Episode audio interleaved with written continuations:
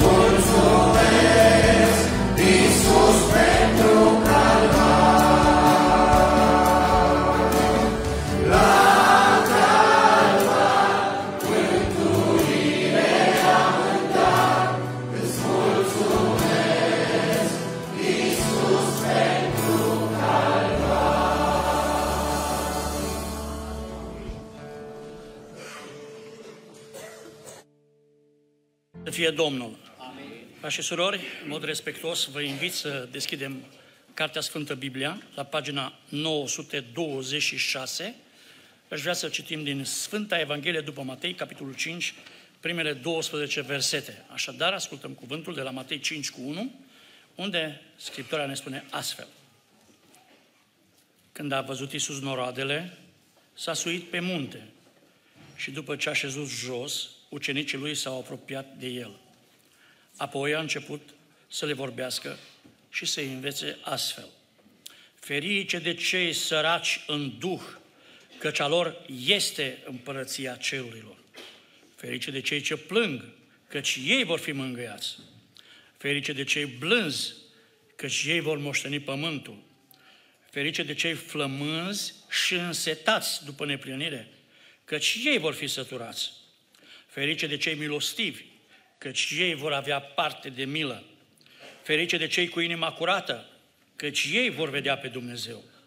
Ferice de cei împăciuitori, căci ei vor fi chemați fii ai lui Dumnezeu.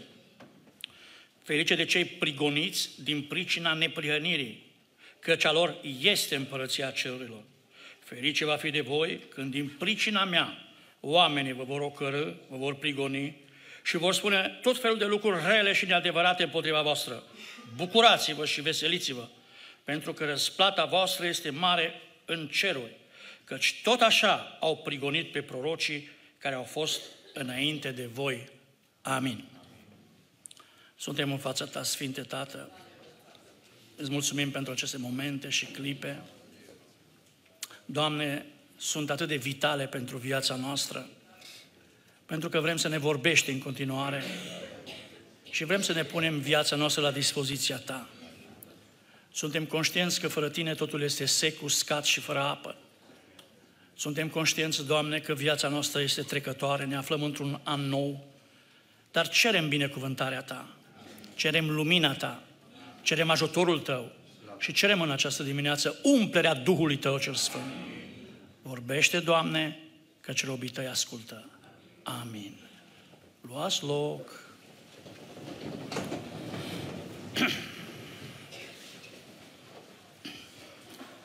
Am citit din uh, prima parte din Predica de pe munte. Predica de pe munte este pe paginile Sfintelor Scripturi pe trei capitole. Matei, capitolul 6, 5, Matei, capitolul 6 și Matei, capitolul 7.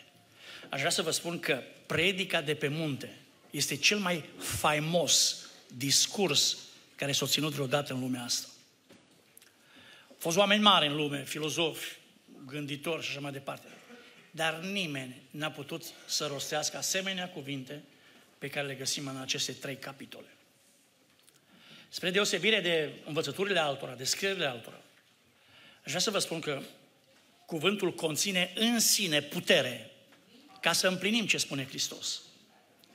Cuvântul, într-un mod intrinsec, are valoare pentru ca să hrănească sufletul nostru, spiritul nostru și să ne ajute în lumea asta să trăim pentru gloria lui Dumnezeu. Am citit uh, istoria ideilor și credințelor religioase de Mircea Eliade în trei volume și din cărțile respective mi-a rămas în minte o idee a lui Mircea Eliade care cunoștea foarte bine istoria religiilor, că acest text pe care l-am citit în această zi, Matei 5, la 1 la 12, l-am citit pentru frumusețea lui în mod integral. Și dacă vă uitați la fiecare fericire, fiecare fericire decurge una din alta. Adică din fiecare fericire este o logică pe măsură ce trece și care se potrivește pentru lucrarea lui Dumnezeu și pentru noi toți. Și spunea Mircea Iliade că textul acesta a schimbat cele mai multe vieți dintre păgâni. Deci, cuvintele din Biblie care a impresionat cel mai mult lumea păgână a fost textul acesta despre fericire. Pentru că Hristos, prin mesajul acesta, prin predica aceasta, a întors lumea pe dos. Până la Hristos se știa că bogații săia care beau, care mănâncă, care fac rele, ăia sunt fericiți. Că fericiți sunt care, care stăpânesc pe alții, peste alții, prigonesc peste alții. Fericiți sunt ăia care au inima terfelită, trăiesc pe marea plăcerilor, se aventurează în tot felul de plăceri și sunt oameni fericiți în lume. Hristos a întors lumea pe dos. Și iată ce înseamnă adevărata fericire, așa cum ați văzut în textul nostru. E fericit cel care e sărac în duh, Adică ce înseamnă sărac în Duh? Sărac de păcate. Cu cât ești mai sărac de păcate, și idealul pentru noi în această dimineață este să scăpăm de păcate. Și asta nu se poate decât prin sângele lui Hristos. Apoi, fericit e ăla care plânge, nu ăla care face pe alții să plângă, ci cel care plânge se căiește, cei blânzi. A fi blând nu înseamnă a fi bleg. A fi blând înseamnă să te supui legii lui Dumnezeu. Să asculți ce spune Dumnezeu. Într-o lume ostilă, într-o lume mândră, îngânfată, tu să accepti cu smerenie cuvântul lui Dumnezeu. Ferice de cel flămând și însetat după neprionere, ferice de cei milostivi, cu inima curată, împăciuitori, prigoniți și așa mai departe. Dacă textul acesta a schimbat cei mai mulți păgâni din istorie, aș vrea să vă spun că cei mai mulți dintre evrei au fost schimbați de textul pe care îl găsim în Isaia, capitolul 53. În multe sinagogi până astăzi nu se citește Isaia 53. Pentru că ei au considerat că acest text a fost intercalat în scripturile Vechiului Testament de către creștini. Dar, zice Biblia, dacă voi veți tăcea, pietrele vor striga. Câtă înțelepciune are Dumnezeu.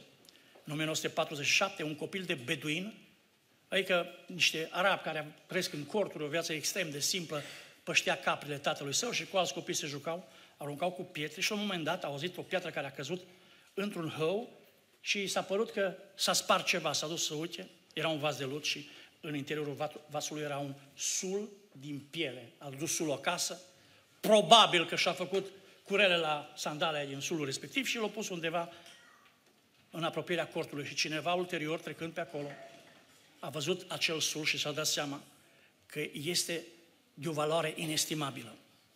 Asta s-a întâmplat în 1947, secolul nostru. Oamenii care s-au priceput au făcut cercetări și au făcut cercetări pe toată zona respectivă, aproape de Marea Moartă.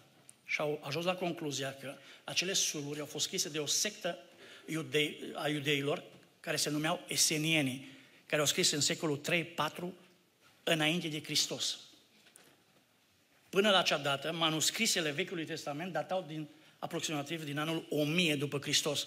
Și cu această descoperire, manuscrisele vechimea lor s-a împins cu peste o mie de ani. Cât de bine și cât de mult știe să lucreze Dumnezeu. Și spre surprinderea și mirarea multora, textul din Isaia, textul pe vremea noastră, Isaia 53, pentru că, din câte știu eu, pe la anul 1000 am fost împărțite în capitole și așa mai departe. Dar aceste cuvinte erau scrise în sulul respectiv de carte. Ce Dumnezeu mare avem! Aș vrea să vă spun că oamenii scriu istoria privind înapoi. Și vorba lui Eminescu, de obicei, cei mai rei istorici și istoricii contemporani, că se tem de superiorii lor și scriu numai cele cum vine. Deci oamenii scriu istoria privind înapoi. Dumnezeu scrie istoria privind înainte. Cu mii și mii de ani. Tot ce a spus Dumnezeu să împlinește cu exactitate. Slăvit să fie Dumnezeu. Și textul din Isaia 53 a schimbat cei mai mulți evrei care au trecut la creștinism și s-au întors la Dumnezeu. Pentru că lucrurile sunt atât de clare, sunt atât de evidente. De parcă textul acela a fost scris de cineva care asista la cruce, care se uita la durerile și la suferințele Mântuitorului. Și nu-i de mirare că zice Biblia la 1 Petru 1 cu 11, că Duhul lui Dumnezeu era în proroci care vesteau patimile și slava de care erau urmate. Așadar, în această zi, cu ajutorul Domnului, m-am gândit pentru că există o temă în aceste trei capitole care străbate ca un fir roșu toată predica de pe munte. Și dacă ne uităm cu atenție în Biblie, acest fir roșu străbate de fapt toată Scriptura. Și anume este vorba despre, și tema mea este despre conceptul despre neprihănire în predica de pe munte. Deci, neprihănirea în predica de pe munte. Și vreau în această dimineață, cu ajutorul Domnului, bineînțeles, să subliniez cinci lucruri. Mai întâi, neprienirea trebuie să o dorești. Deci Biblia, și aș vrea să remarcați, la textul pe care l-am citit, la Matei 5, la versetul 6, ferice de cei flămânzi și însetați după neprihănire, și ei vor fi săturați. Oameni buni, vreau să fac o subliniere că omul în lumea asta nu se satură decât din Dumnezeu. În rest, Nu te saturi de nimic în lumea asta. Oamenii când trăiesc în păcate au senzația că vor fi fericiți, nu e adevărat, se înșală. Singurul lucru care ne satură cu adevărat, care ne împlinește cu adevărat, este neprihănirea lui Dumnezeu. Este prezența lui Dumnezeu în viața noastră. Dumnezeu să fie binecuvântată. Și acum, când auziți cuvântul neprihănire, dacă va solicita fiecare să spună ce credeți că e neprihănirea? Unii ar spune una, unii ar spune alta. Dar aș vrea să facem o incursiune în Scriptură și aș vrea să ne edificăm în privința asta și să vedem ce înseamnă neprihănirea. De aceea vreau mai întâi să deschidem la profetul Ieremia. La profetul Ieremia și pentru ca să înțelegem textul care ne explică acest lucru, vreau înainte tot din Ieremia, de la capitolul 23, să citesc două versete. Ieremia 23, versetele 5 și 6. Iată vin zile, zice Domnul, când voi ridica lui David o odrazlă. Este cu litera mare. Adică această odrazlă cine este? Iisus Hristos Domnul. O odrazlă neprihănită. El va împărăți, va lucra cu înțelepciune și va face dreptate și judecată în țară. În vremea lui, Iuda va fi mântuit și Israel va avea liniște în locuința lui. Și iată numele pe care îl vor da. Domnul, neprihănirea noastră. Deci, unul dintre numele lui Hristos este Domnul, neprihănirea noastră. Jehova Tsechimuh, dacă bine mi-amintesc în ebraică.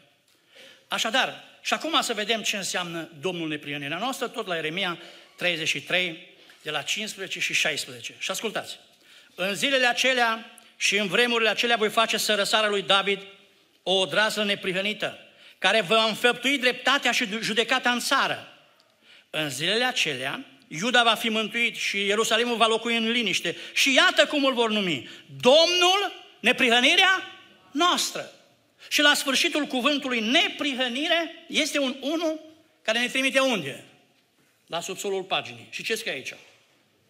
Starea noastră după voia lui Dumnezeu. Așadar, oameni buni, ce este neprihănirea?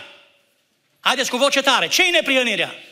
Starea noastră după voia lui Dumnezeu. Asta e neprihănirea.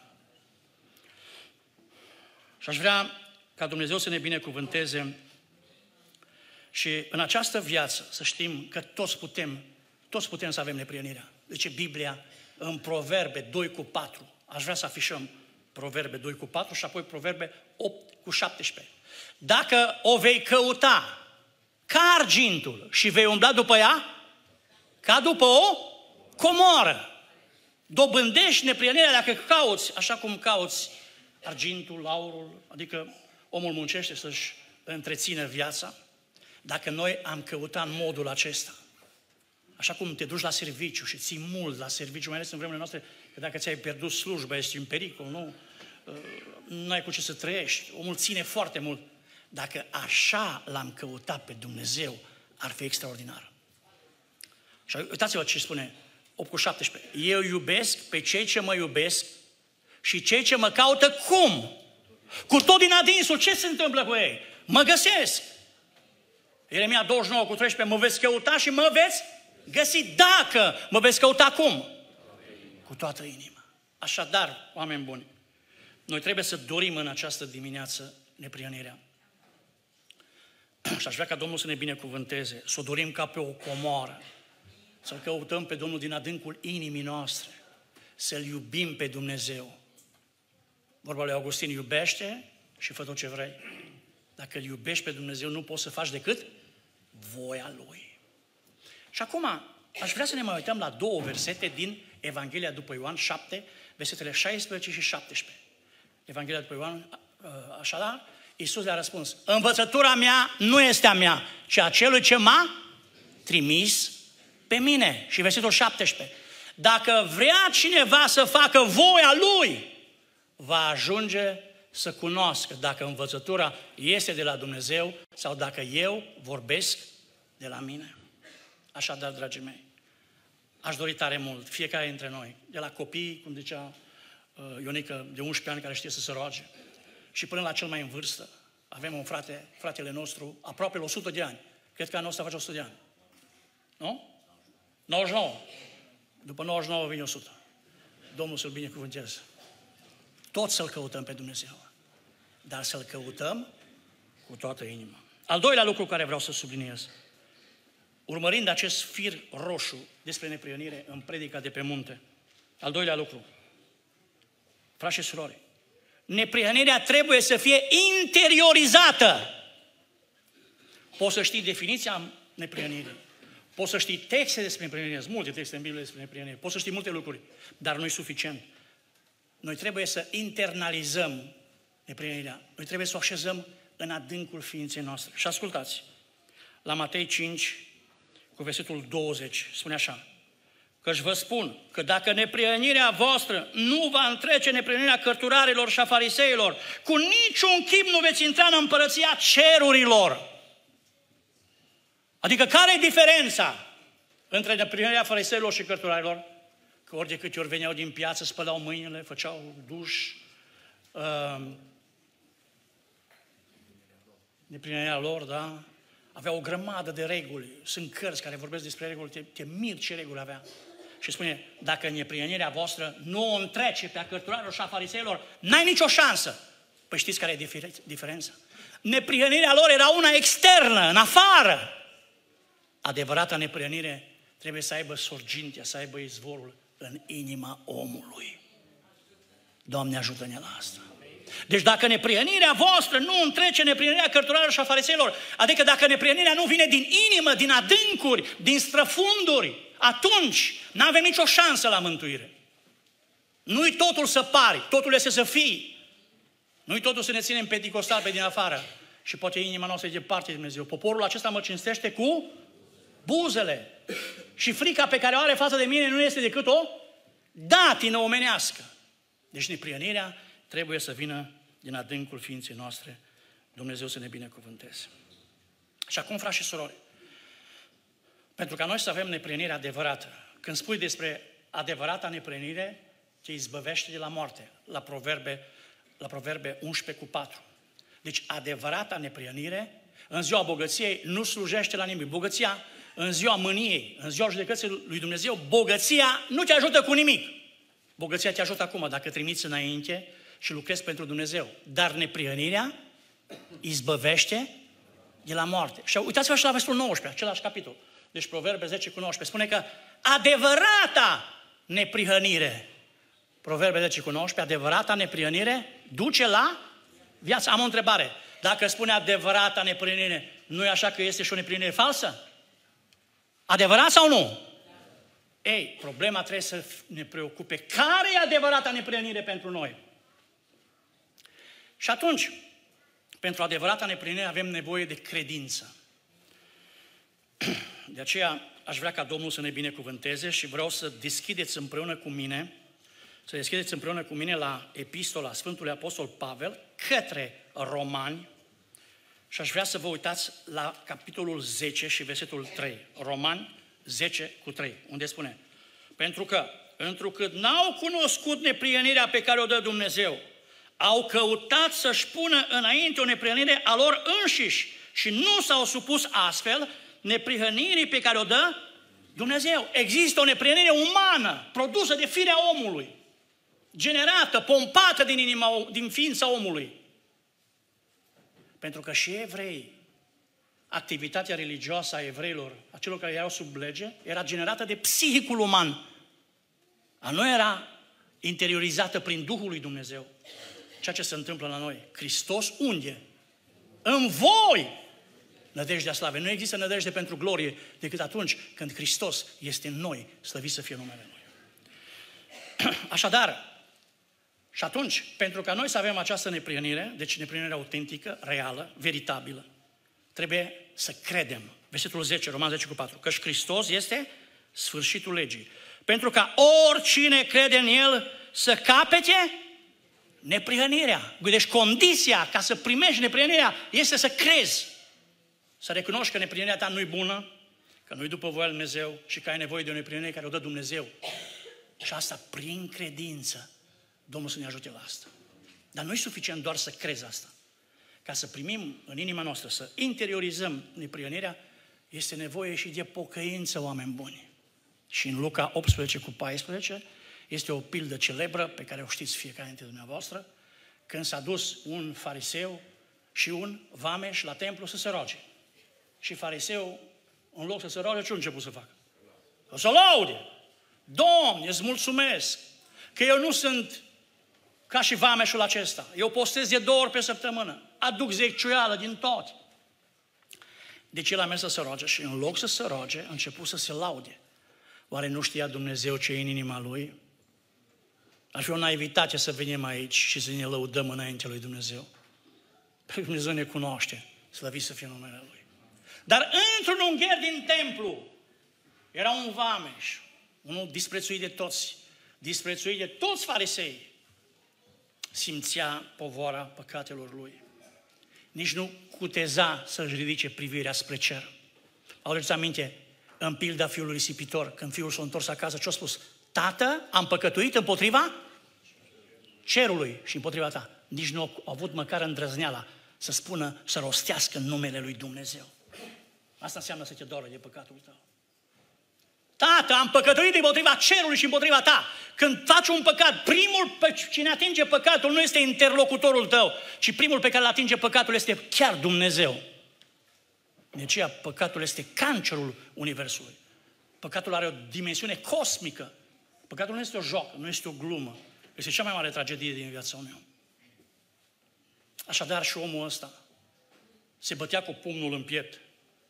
Este singura bătaie cu pumnul în piept care nu este permisă. Și anume când recunoaștem că suntem păcătoși. Și ce a spus? Doamne, ai milă de mine, păcătos. Și ce spune Domnul Hristos? Vă spun că mai degrabă, cum zice acolo?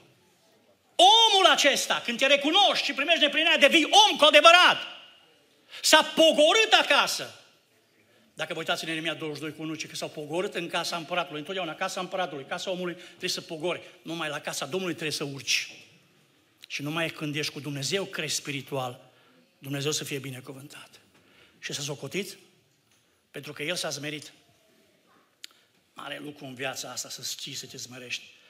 Într-o organizație, un, un membru din organizație își făcea foarte bine slujba și conducătorii de acolo și cei care conduceau lucrarea asta s-au gândit ca recompensă să-i dea o insignă prin care să arate râvna lui și modestia lui.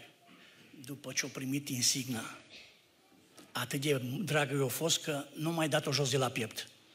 Și după o vreme, cei de acolo au fost nevoiți să retragă insigna. pentru că a fost pentru el un prilej de, un prilej de mândrie. Frați și surori, foarte important în lumea asta să ne zmerim înaintea lui Dumnezeu.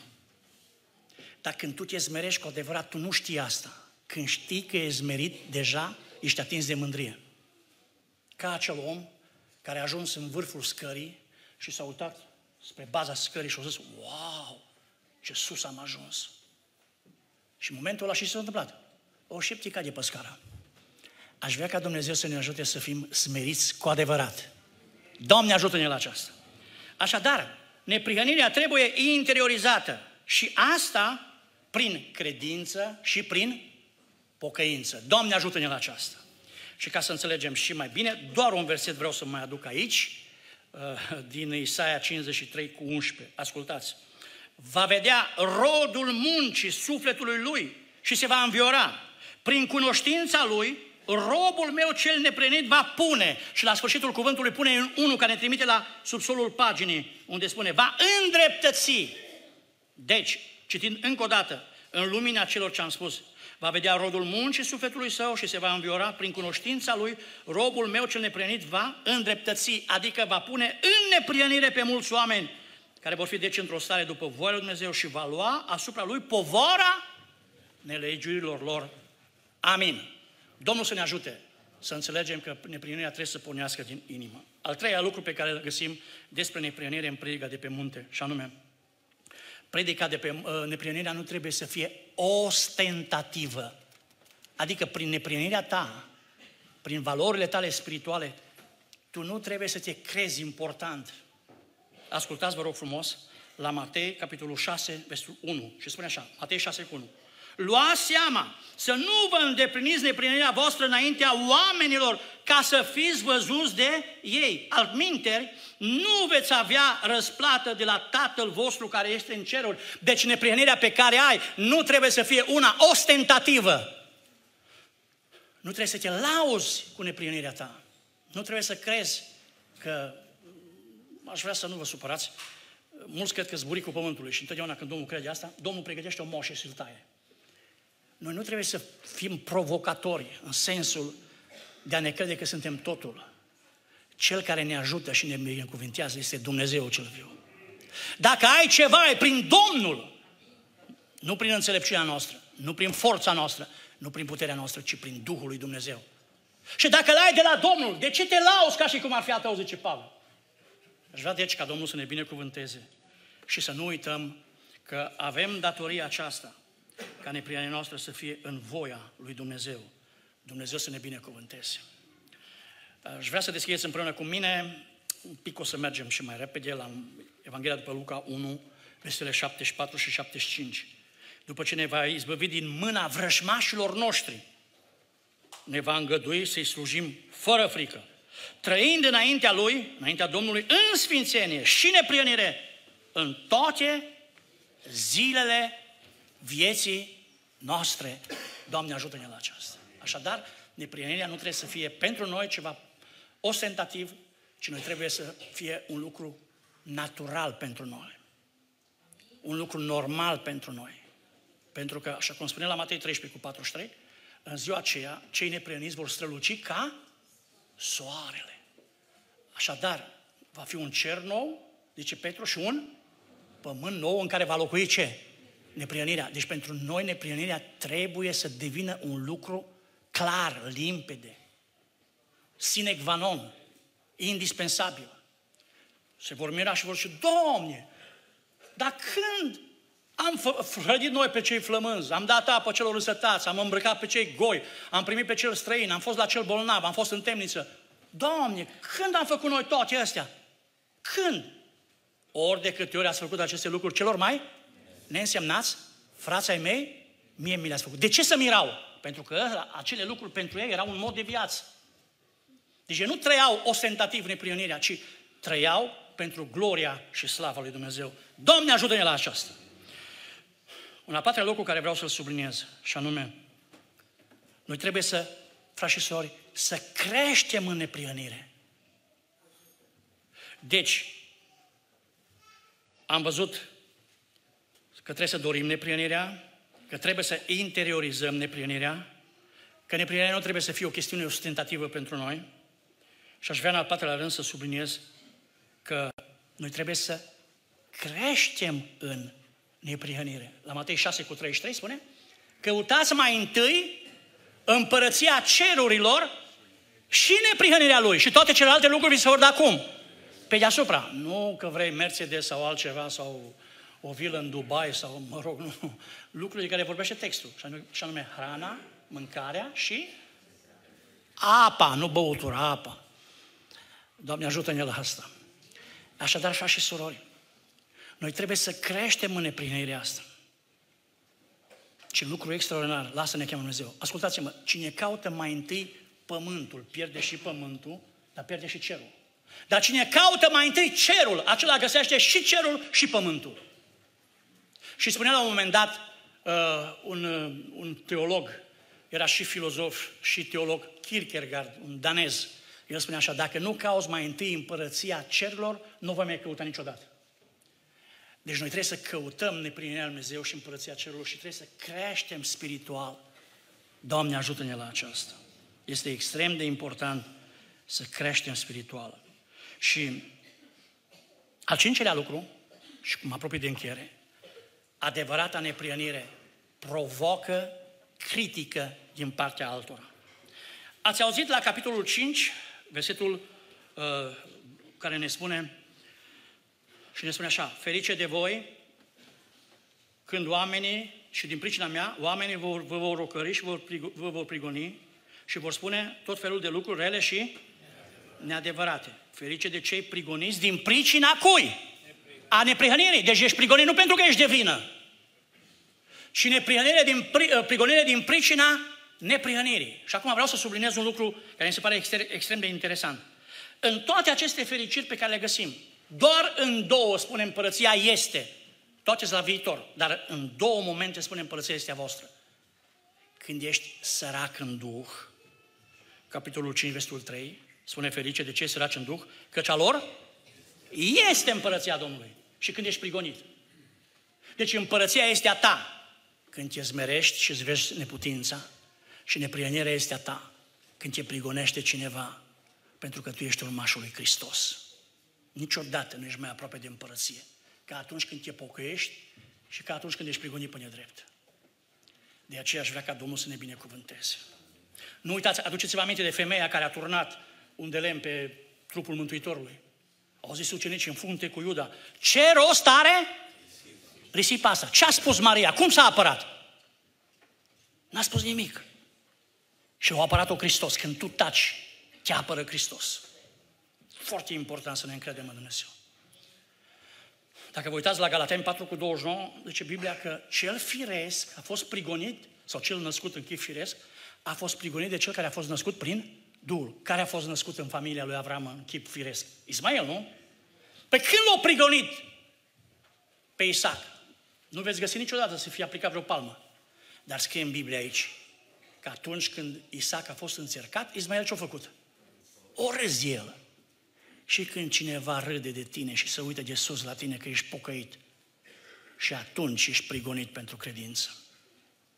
De aceea, trebuie să știi că Împărăția Lui Dumnezeu este de partea ta. Frați și surori, suntem la prima cină din 2024. Este un har, mulțumim Domnului pentru asta. Haidem să ne apropiem de Dumnezeu. Haidem să trăim o viață de neprihănire în lumea asta și să se cunoască că suntem fii și fiicele lui Dumnezeu. Să nu glumim cu păcatul, pentru că păcatul nu glumește cu nimeni. Să ne ajute Dumnezeu să ne întărim într-o viață de neprihănire, să creștem în ea și să ne asemănăm cu Hristos. Și vom auzi în ziua aceea, vină o slugă bună și credincioasă. Amin.